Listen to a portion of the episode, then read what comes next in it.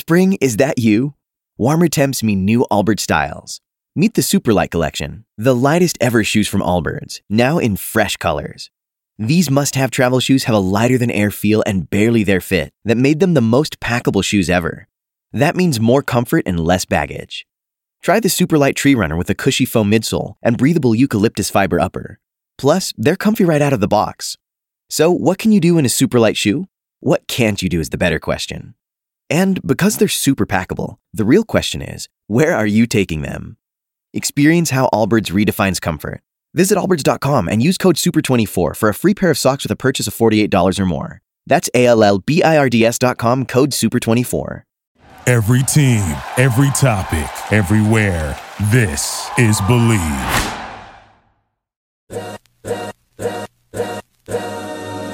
This is the Arash Markazi Show on the Mightier 1090 ESPN Radio.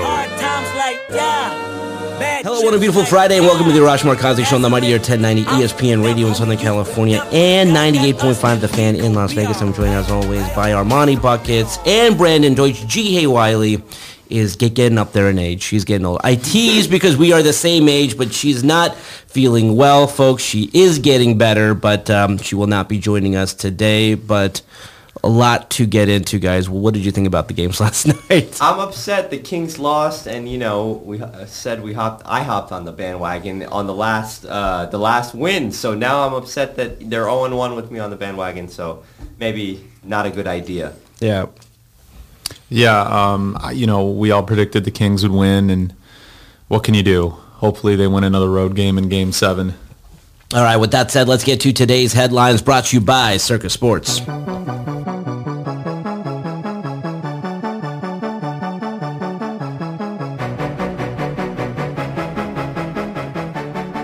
Right. So last night, Evander Kane's second goal late in the third period gave the Oilers a 4-2 victory over the LA Kings in Game 6 of the Western Conference First Round Series. Edmonton will host the winner-take-all Game 7 Saturday night. The road team has won four times in this series. Can the Kings make it five and win on Saturday in advance? I think they can, and I'll tell you why, because I'm not going to be there. I went to the game. I know we talked about this. I've been bad luck for the Kings, but I said, listen, I'm going to sit up with the real fans, the true fans, up in the 300s. The Kings are not going to know I'm there. I'm going to be very quiet, let them do their thing but like this is bad luck. And so, anyways, like you know, uh, they uh, took a 2-0 lead. The Kings tied it 2-2. About six minutes to go, and I'm feeling a Kings score here. They can come back and win.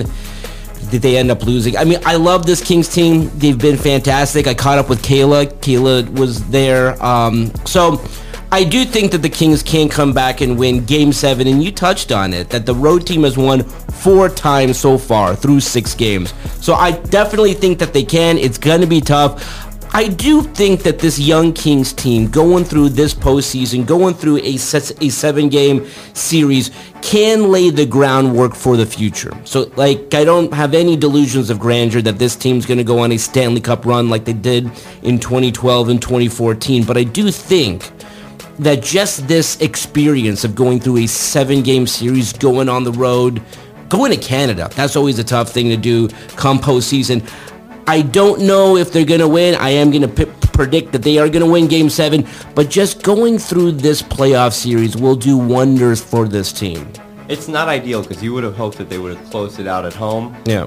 But they've shown that they can win on the road. Both Yeah. teams have shown that they can win on the road in this series. I still have hope for the LA Kings. And like you said, Arash, even if they were to lose, this wouldn't be the end-all be-all because this is a young team that's Yeah. gaining experience.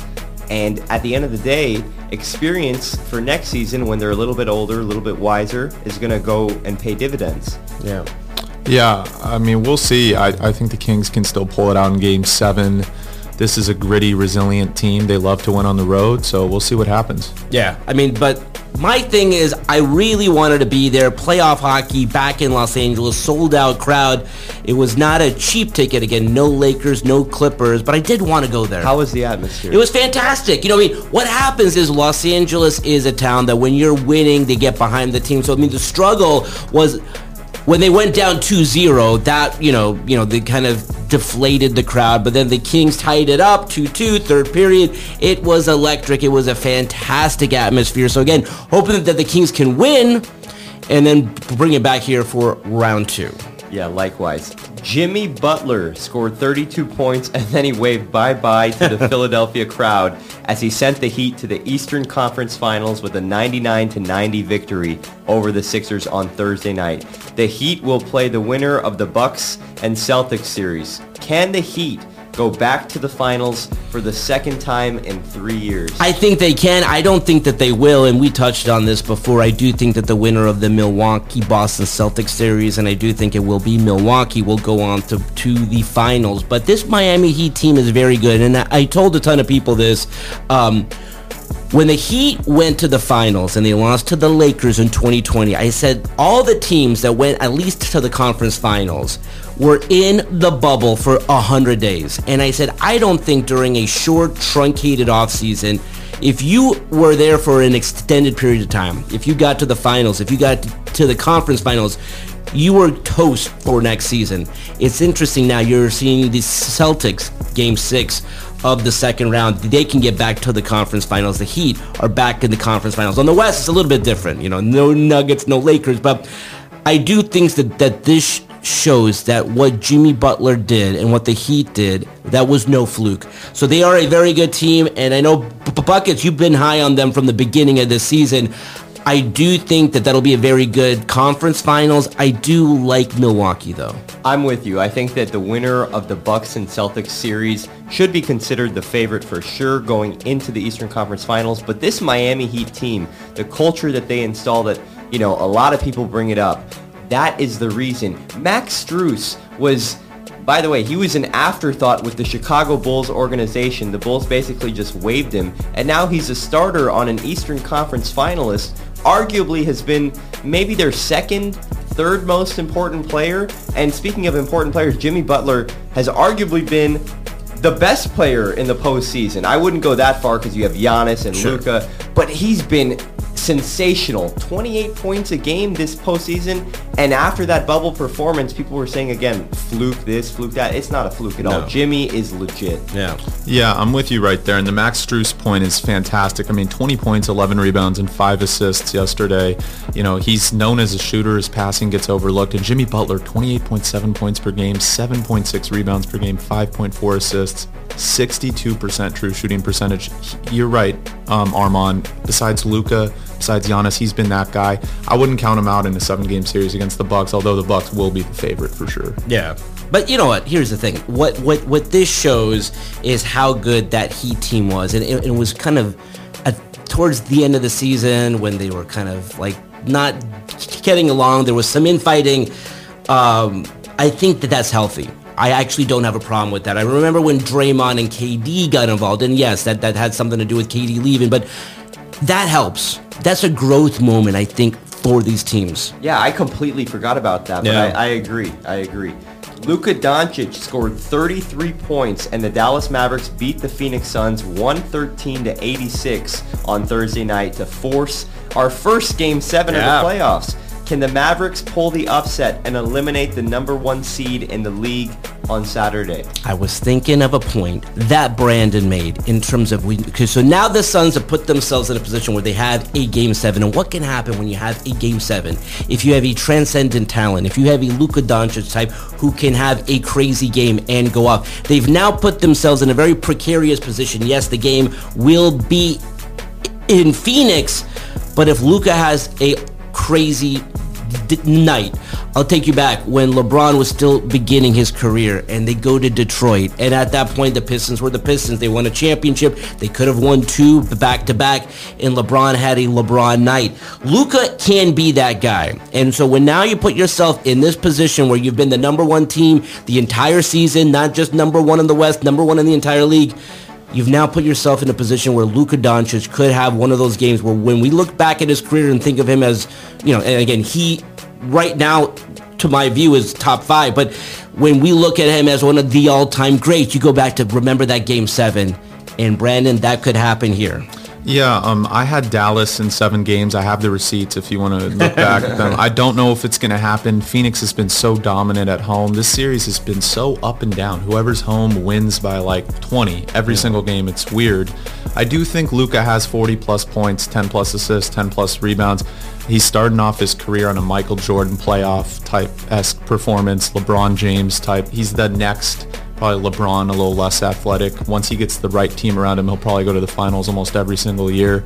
I don't know if it's this year. We'll see. This is going to really test this team's uh, resilience.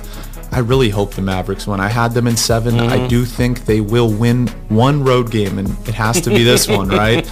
But the Suns are tough, man. I don't know. Yeah. Regardless of if Phoenix wins or not, Chris Paul has not been himself at all. I don't know what's yeah. going on the last four games, he's looked like a, a, shell of himself. And now, looking forward, the Suns are relying on Chris Paul and Devin Booker to play like stars. Yeah. Devin Booker is last night maybe not holding up his end of the bargain, but for the most part, Devin Booker has showed up. Chris Paul, if he doesn't show up, because I think Phoenix is going to win at home. Yeah, I, I really, I, so I really think that from what we've seen in this series. By the way, it's kind of interesting that this series is going seven I don't want to sound like a Debbie Downer. I haven't really been that entertained. Well, because the here's the thing: haven't been close. The games in Phoenix have been blowouts, yeah. and so like as exciting as it is to have a game seven, if that's a 20 point game yeah. in the second quarter, like you know who's going to get pumped exactly. up for that? So you're 100 percent right. It's it's strange, but I I do think you guys are spot on. If Luka has that kind yeah. of performance, I mean that would. He has oh. it in him. He just needs Brunson and Dinwiddie to step up. I agree, completely we have uh, big game sixes tonight in the NBA with the home team in position to close out the series in both. The Bucks are taking on the Celtics and the Grizzlies are in Golden State to take on the Warriors. Do you think the road team in either game can force a game seven back on their home court? Fascinated by the Grizzlies situation. I know Golden State's all fired up. They're at home. They didn't like the way that those fans were, you know, screaming and chanting and things like that. But this Grizzlies team, and we've we've talked about this prior to Ja being hurt, their ability to play without him, their ability to win big games without him and play defensively fascinated to see how that goes. I don't think it happens. I think the Warriors close out that series. I also think Milwaukee wins. But of the two, if there's going to be one upset tonight, if there's going to be a game seven, um, I do think the Celtics have a chance. Because here's the thing. I mean, they had a 14 point lead. Now, you could look at it one of two ways. That A, they should have won. They're going to use that. They're going to come back and win. Or that totally deflated them. They're going back to Milwaukee, and Milwaukee will close out that series. But um, two great game sixes. I do think Milwaukee wins. I think Golden State wins. But I, I like, like I said, fascinated by the way this Memphis Grizzlies team plays without Ja. I mean, they are a fantastic team. 50 point lead in the fourth quarter of that game five. It was incredible. That I'm very curious to see if that flips the momentum of the series. Yeah. Obviously, Golden State at home is a different animal. I mean, they haven't lost at home yet in the postseason. It's just that kind of win is going to inspire a lot of confidence in the Grizzlies. Yeah. And it could realistically be sent back to game seven. Yeah. I, I, I also think when you talk about the Celtics and the Bucks, Jayson Tatum, Jaylen Brown, we saw it last night with the Sixers. The stars have to step up, and I really think that both of them are going to have sensational games tonight. I think Tatum is going to have one of those performances that we were just talking about with Luka. We're going to remember for a while. I still got Giannis 45 points. Yeah, that yeah. type of game. He is so locked in right now. Yeah. You can see it with his with his body language and his demeanor, and I think the Bucks are going to win. Yeah, he wants to, he wants to enter the GOAT conversation. He yeah. needs the series. We talked about the series going seven games. I think it obviously favors the Celtics if they go back home. Milwaukee really needs to win tonight. I think they do. It'll be very close though. Jrue Holiday's been the best defender in the NBA this season in Memphis. Yeah. Um, that's going to be Golden State needs to win this game. Well, yeah. If it goes back to Memphis, Memphis oh, is winning. Great point. This is a must. I mean, it goes without saying, kind of, but I mean, there's no doubt about that. That at the like atmosphere at in Memphis for those home games is next level. So listen, generally speaking, you'd like to win at home, but then if you don't, there's a game seven. There is no game seven. I mean, I really think if Golden State wants to win, they, they gotta, gotta win, win, tonight for sure. Yep. The NFL schedule was released yesterday.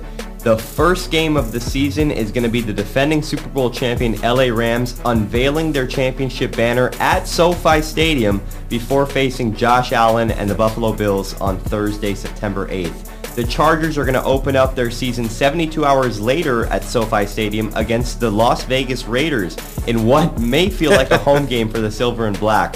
What stood out about the schedule release for you guys, and what matchups are you most looking forward to? You know, the to? fascinating thing is like how the schedule like leaks. Like you first find out about the first game of the season, then the Christmas Day game, and then like these. So I'm glad we have the totality. We have the full schedule. Excited for that Thursday night football game, the uh, first game of the season. The Rams playing the Bills. A lot of people are thinking that that could be a preview of the Super Bowl. At least the Bills. I mean, the Bills were one of the heavy favorites to win a year ago. They're back there again excited about that game. The the Chargers, I was really hoping for the Chargers that they wouldn't have to like open up the season against the Raiders because it's going to be a sea of silver and black. And by the way, that that was the case when the Chargers were not in Los Angeles when they were with when they were in San Diego. That was the uh, the uh, same thing. So, um the biggest thing for me is that the Rams playing at home against the Bills. They have so many primetime games. SoFi Stadium, the focus on SoFi Stadium is, is going to be incredible. The number of Thursday night games, Sunday night games, and Monday night games. Again, two of the top five teams, I think, in the league. I mean, not enough is being talked about the Chargers because they are the Chargers, but when you talk about Justin Herbert, adding your boy Khalil Mack to the defense, I think they're going to be a fantastic team. I can't wait to see it. I'm personally most excited for, I know we talked about this last week, the Christmas Day schedule. Broncos at Rams, Yeah. that's going to be fun. And then you got the Buccaneers and the Cardinals. I didn't mention Packers and the Dolphins because it might be a little bit of a snoozer, but that's an early morning game, so we can get Yeah. away with that. You know, you're just waking up on Christmas. But Bucks, Cardinals, Broncos, Rams, I'm excited for those two. Rams schedule is going to be intense, but I mean, like you just mentioned, Arash, SoFi Stadium is going to be hosting a lot of good football games this season. Yeah. Look, I'm more excited for the Chargers this season. I really think they have the best roster in the AFC. I truly, other than the Bills, I truly believe that. Justin Herbert, you add in J.C. Jackson, you add in um, Khalil Mack to go along with Derwin James, Asante Samuel, get another year older. And that offense and defense combined, it's all going to be about whether Staley can actually coach football games because he proved he couldn't do it last year. Yeah. That cost him about three games. So I think they're a 12-13 win team, uh, even in that division. I think Kansas City might be the weakest team in that division. Rams are going to be the Rams. They're going to win 13 games, 12 or 13 games. It's just going to happen. Them and the Niners are the two easily best teams in that division. Everybody else is not that good. Arizona's had issues. So we'll see. This is going to be a fun year for football, and we could get a Super Bowl of the Los Angeles teams. It's definitely possible. Yeah. I was really hoping that we were going to get that a year ago. One of the teams got in. The Rams did. They won. But yeah. What is more likely, Super Bowl LA style or World Series LA style? World Series right now, but it's hard to repeat. It is very hard to repeat. So as good as the Rams are, and they, they did a good job putting together another championship unit, I, I, I don't think it's likely that they're going to get back. Um, but really hoping for that freeway series in the World Yeah, Series. That, that would be amazing. This is a sad story. Yeah. The lawyer for Brittney Griner said that the WNBA star uh, pretrial detention in Russia has been extended by one month. Wow. Jeez. Griner has been in detention for nearly three months already. She's a two-time Olympic gold medalist. She was detained at Moscow's airport after vape cartridges containing oil derived from cannabis were allegedly found in her luggage. Has the country, the NBA, the WNBA, ha- have we done enough to help her out? You know, at least we're talking about it now. I think at the beginning of this, there was a feeling that if we're quiet and we don't raise a lot of noise, then maybe you know she'll re- she'll return home. At the end of the day, this is absolutely ri- ridiculous. I view this as a hostage situation. She again vape cartridges which may have had cannabis. I mean, it's it's uh um, it's absolutely ridiculous that she's been uh, been detained there for that long. Um, the league is beginning to do things. Players are beginning to say things. What that actually means, I don't know. Again, she's in Russia, for goodness sakes. I mean, this is not something that that uh, we can have a conversation with them. I mean, it, it was it's a really bad situation where there is a war happening. So Brittney Griner, you know, should be leading Sports Center, should be talked about that every day. At least we're talking about it now. Yeah, I mean, look, I think the root of the issue is the WNBA needs needs to become more popular. I Yeah. think it's a great league that needs more fans and needs more money into it. The biggest issue is Griner and these WNBA players in the offseason are going to Russia because they pay Great them a lot of money. That is the issue. You go into a hostile country like Russia that has a war going on right now and will do anything to screw with Americans. Yep. Absolutely anything. Uh, that the biggest issue is the WNBA players. They're ballers and they're not getting paid enough. And this is something that that that's the root of the issue. The Griner thing, obviously, it's ridiculous. It's stupid. But what do you expect from Russia? Yeah. they're looking for anything to get power over Americans, especially athletes.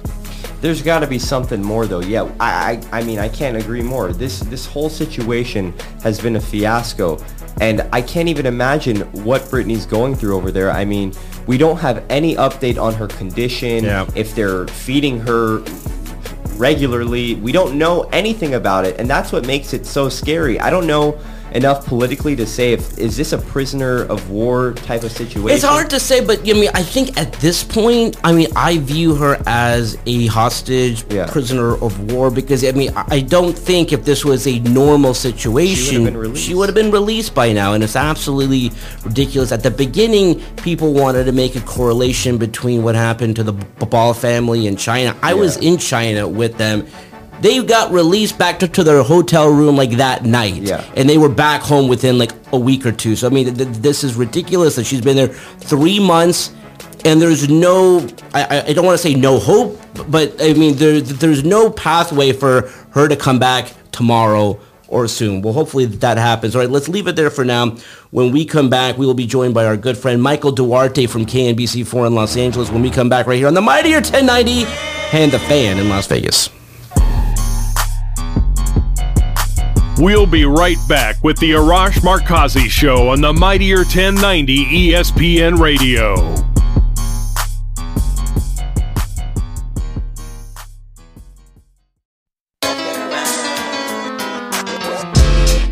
This is the Arash Markazi Show on the Mightier 1090 ESPN Radio. Welcome back to the Arash Markazi Show on the Mightier 1090 ESPN Radio in Southern California and 98.5 The Fan in Las Vegas. Just as a reminder, if you have a question or a comment or want tickets or want to win tickets to a future Galaxy game, call our hotline 310-400-0340. All right, joining us now on the Circa Sports guest hotline is our good friend Michael Duarte from KNBC4 in Los Angeles. Michael, how are you? Rosh, I am good. Coming off uh, my my COVID diagnosis, back to 100%. Uh, I'm like Colonel Sanders. I'm feeling extra crispy today. So let's I. I love it. Michael, by the way, I mean, you probably noticed this, seen it. Um, when you told me that you had COVID, it was sort of like the beginning of hearing about a lot of people right now. I mean, this wave has been incredible in terms of you know you, you kind of thinking that we're we're past this. We we had a game postponed because of covid. Multiple you know sports journalists who were at the draft in Vegas or who have begun to cover things. Um, what have you thought? I mean again you know we're we're we're, thinking 2 plus years post the beginning of this that we're kind of in the stretch run and then you get hit with, with, with it. What what have you thought about kind of this new I don't want to call it a wave, but perhaps it is a wave. Uh, it's like the Dodger fans on a blowout game at the Ravine. It's a wave. Uh, and it's a new wave. And, and, and it seems like we have these waves every time they coincide um, with a new variant uh, kind of coming out and hitting the country for the first time. And it seems to kind of expose and penetrate those that are vaccinated and boosted. Um, I'm vaccinated and boosted, and it still got me. And this is this new BA2 variant that people have been talking about. I believe that is the variant that I got, especially by what I've read about it and the symptoms that I had. It's a little less contagious as the Omicron variant that kind of went around during the Super Bowl time uh, when you and I were Yeah. always out.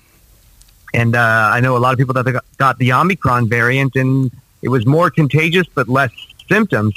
Uh, the BA2 seemed to have more symptoms, but maybe a little bit less contagious. But also the timing, Arash, you know, um, I don't remember when it was, but I believe maybe just a month and a half ago, uh, the uh, federal judge appointed by Donald Trump in Florida completely got rid of all the mask mandates when it came to transportation, public transportation. We're talking buses, trains, subways, planes, flights. When I flew back from Philadelphia to Los Angeles just a few weeks ago, uh, none of the flight attendants on my flight were wearing masks. I would say 75% of the plane wasn't wearing masks. I know schools now and students are not required to wear masks anymore. Uh, at Dodger Stadium, uh, just yesterday, and even at Staples, excuse me, at Crypto.com Arena for that Kings playoff game, uh, hardly anybody was wearing masks. So I'm not surprised that this is spreading the way it is, that we're having the outbreak uh, that we are.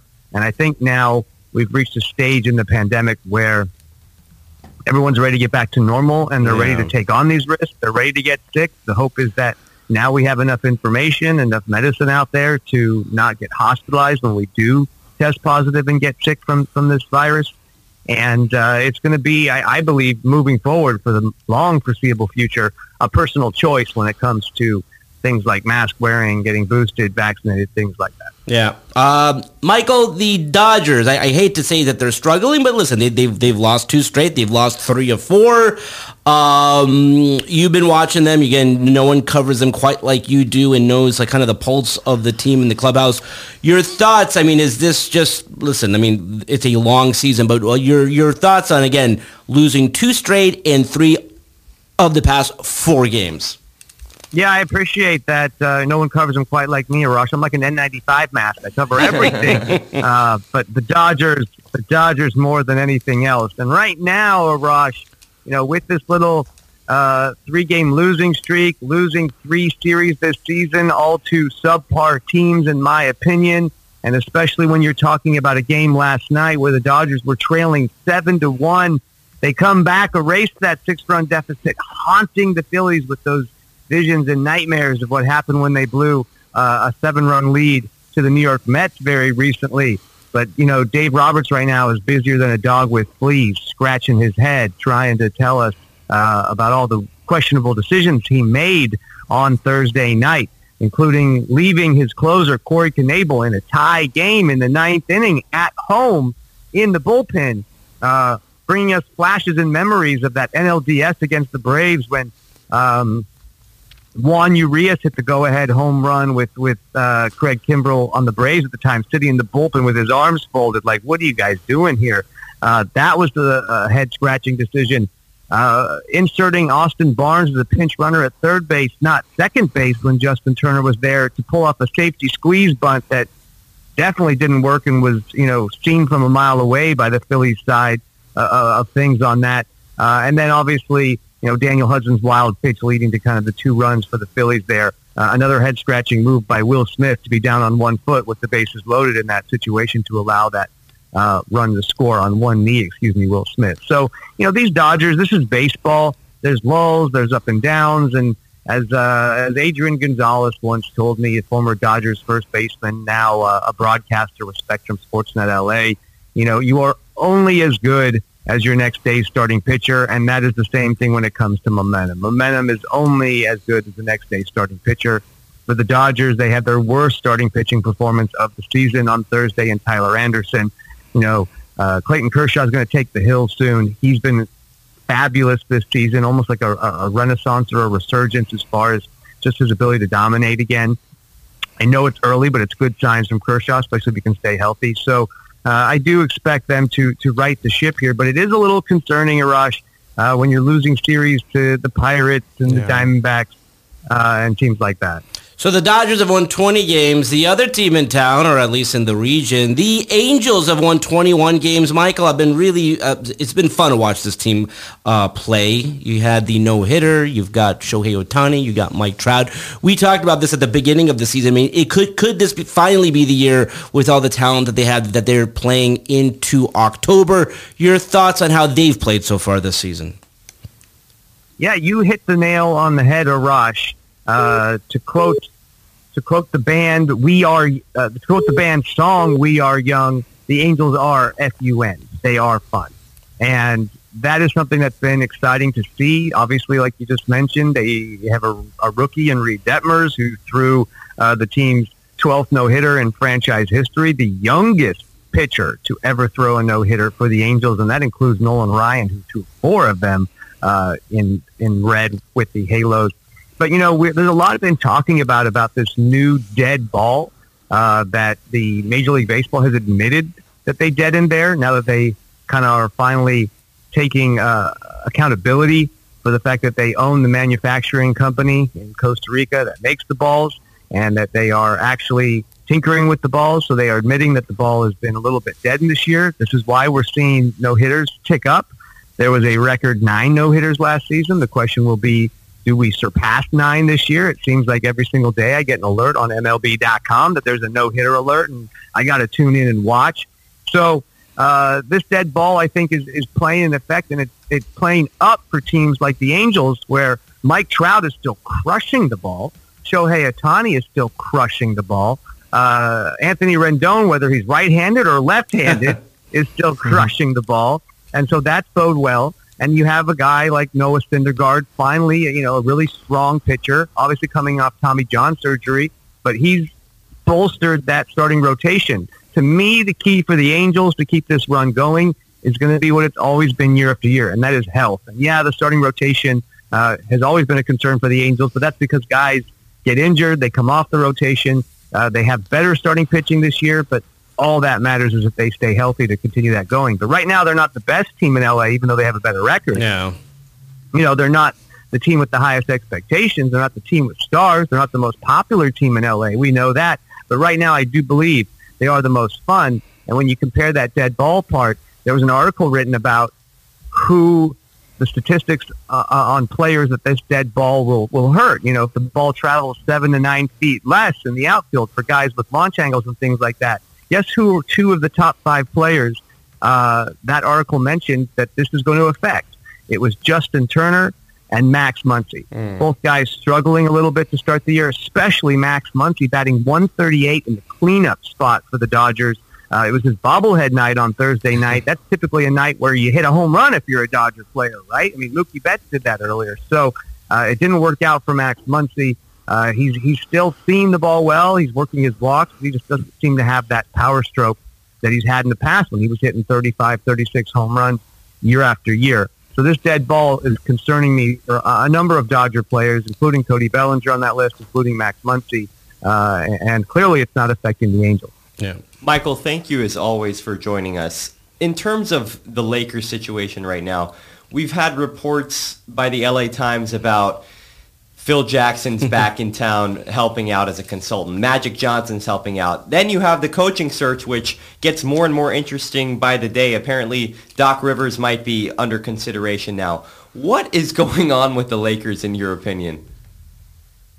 Yeah, you know, right now, this Lakers coaching search and the guys and the people and the, the talking heads that are involved in it in the Lakers front office – is deeper than my hand inside of an In-N-Out bag trying to grab the last prize at the bottom, right? We got Terry Stotts now, the favorite, yeah. uh, according to reports, uh, former Portland tra- Trailblazers coach, as the favorite to become the next Lakers head coach.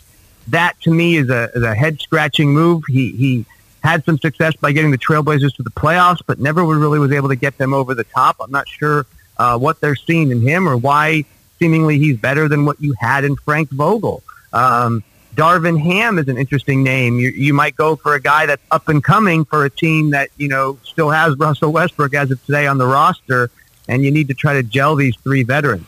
Mark Jackson's name is still hanging around. Like you said, what's Doc Rivers' future with the 76ers now that they got eliminated uh, by the Miami Heat in the second round of the playoffs? Uh, that's, you know, there was this clip circulating on Twitter yesterday of Phil Jackson talking about, I believe, the Celtics at the time, which were coached by Doc Rivers, about him saying that Doc Rivers, as a coach, and his teams have the most fourth quarter collapses than any other team in the NBA. And so he was telling his players, these guys are going to give you the game in the fourth if you go take it from them. So it's interesting that he's uh, considered a seven to one, second favorite, third favorite odds, excuse me. And then Kenny Atkinson's name popped up. That's a guy who, who was the coach of the Brooklyn Nets a guy I really liked, was a young up and coming coach. I didn't think he had a fair shake. That would be interesting to see his name mixed. Uh, and obviously, you know, Nick Nurse shot down those rumors. We haven't heard many Quin Snyder rumors. There's Jay Wright coming out of retirement from Villanova rumors out there. There's John Calipari saying enough with the transfer portal and stuff. Maybe I'll come try my hand at the NBA. Who knows with the Lakers? So, Michael, uh, the Kings. The Kings had the ability to close out uh, last night, win their first playoff series since uh, 2014. Did not happen.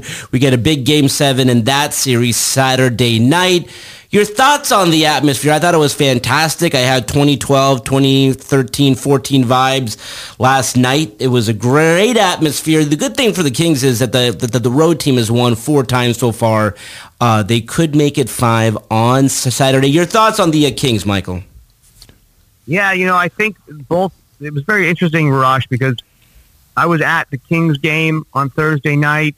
I started at the Dodgers game for their pregame media availability. Left early to get to the Kings game. Uh, ironically, I thought the Dodgers game was going to end when it was a blowout before the Kings game, but I was able to get to the Kings, do some post game, and run over the Dodgers uh, and make it just as the game was ending. So I was able to be at both of them, and the reason why I say that is not to brag.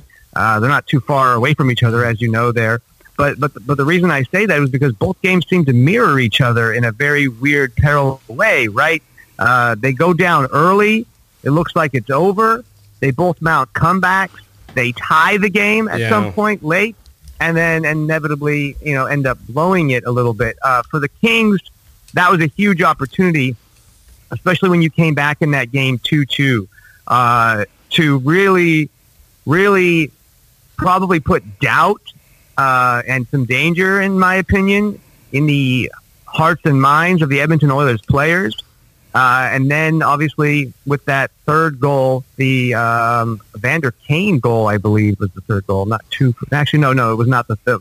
Kane's goal was not the third goal. It was uh, it was it was uh, Barrie's was the third goal, the one that ended up being the game-winning goal. Ultimately, uh, Kane had the open netter to end it. But to me, you had a chance to step on their throats and step on their necks when you came back. And to your point, yeah, uh, what was it? Thirty seconds into the third period, you tie the game, and at that point, Staples Center was rocking.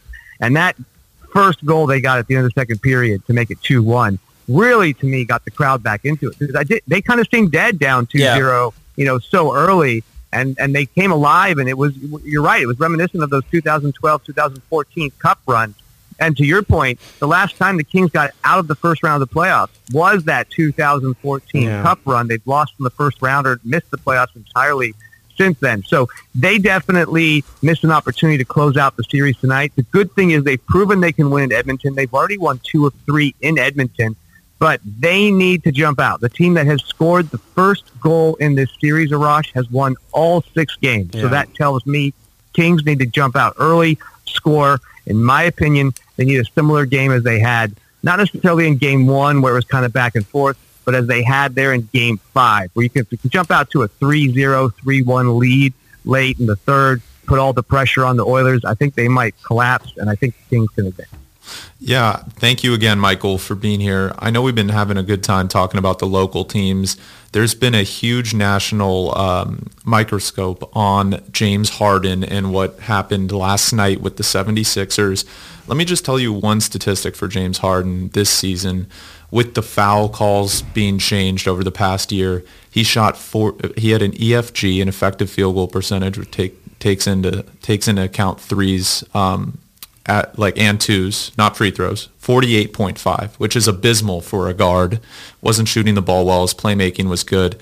He didn't show up in this series all, by one game. So what are your thoughts on what happened last night? He's going to opt into his contract, but what's the future of the 76ers team? And like Armani mentioned earlier, Doc Rivers being another candidate for the Lakers is a head scratcher for me too, just like Terry Stotts. Yeah, that's a great question, you know, and obviously what what the headline we're hearing today on Friday is is that quote from Joel Embiid that he's not the same player he was in Houston, uh, and and he's not. And I'm glad that you brought up what what you did, which is that James Harden is is one of the just as I mentioned, the dead ball in baseball is affecting guys like Joey Votto, Max Muncy, Justin Turner. It, it the change in the free throw rule, where you can't, you know, get a guy up in the air and then get that call every time, is absolutely affecting James Harden. James Harden, and part of what made him a uh, an MVP was because he got to the free throw line more than anybody else. Half his points came from the free throw line. So I didn't actually think he had a very terrible game last night. He still had, you know, 11 points, nine assists, but that's not the numbers we're used to seeing from James Harden. And we're also talking about a guy that came over halfway through the season.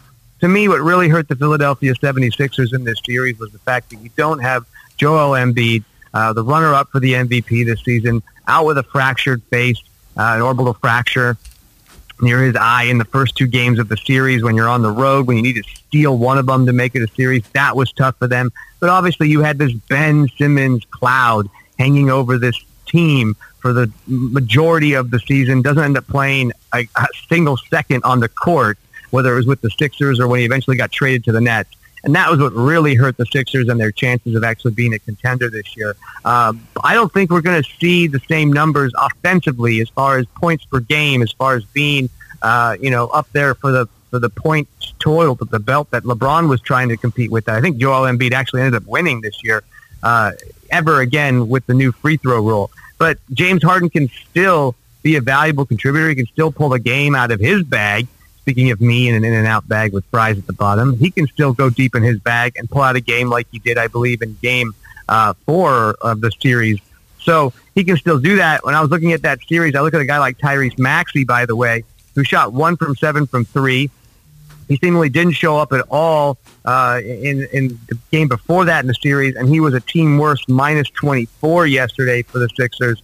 So I, I look at a guy like him who just doesn't seem to be ready to take that next step where you're consistently putting up those numbers every single night. Uh, he struggled in both Game Five and Game Six, both losses that got this Sixers team eliminated, uh, and that's what I look at for them. And then to go to the Doc Rivers side of things, you know, Rosh will contest to this because he and Doc are pretty close, and and we love Doc as a person. Don't get me wrong, Doc is one of the greatest uh, coaches out there to get a soundbite from, to ask a question about, to interview.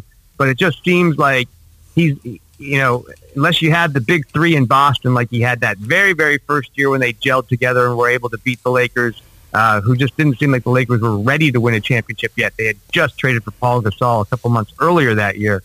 Uh, he really hasn't proven to me he has that championship pedigree in the sense that he can do it over and over and over again uh, and and get to the finals almost every time. Uh, he does seem to be out coached at times uh, as far as his his substitutions, as far as his ability to make adjustments in game. Uh, and this is just another early exit for Doc Rivers. So to your point, yeah, I don't know why you bring him to a team like the Lakers um, unless you just think Doc Rivers can kind of right the ship and, and get all those egos to play and get them back into the playoffs. Doc Rivers can definitely do that. I'm not sure he's a guy that's going to win you a title. Thank you so much, Michael. You are the best. Glad to hear that you're feeling well. Uh, looking forward to seeing you soon, my friend. Thank you so much as always. Anytime, Rush. Enjoy the rest of your show and have a good Friday the 13th, everybody. That's right. For all you uh, teachers out there, be careful. That's right. Happy Friday the 13th. All right, that's all the time we have for today. Let's do it again on Monday. Until then, this is Arash Markazi saying stay safe, stay healthy. This is the Arash Markazi Show on the Mightier 1090 ESPN Radio. Hustle for the cash, so it's hard to knock it. Everybody got their own thing, currency chasing worldwide. Thank you for listening to Bleav. You can show support to your host by subscribing to the show and giving us a five star rating on your preferred platform. Check us out at Bleav.com and search for B L E A V on YouTube.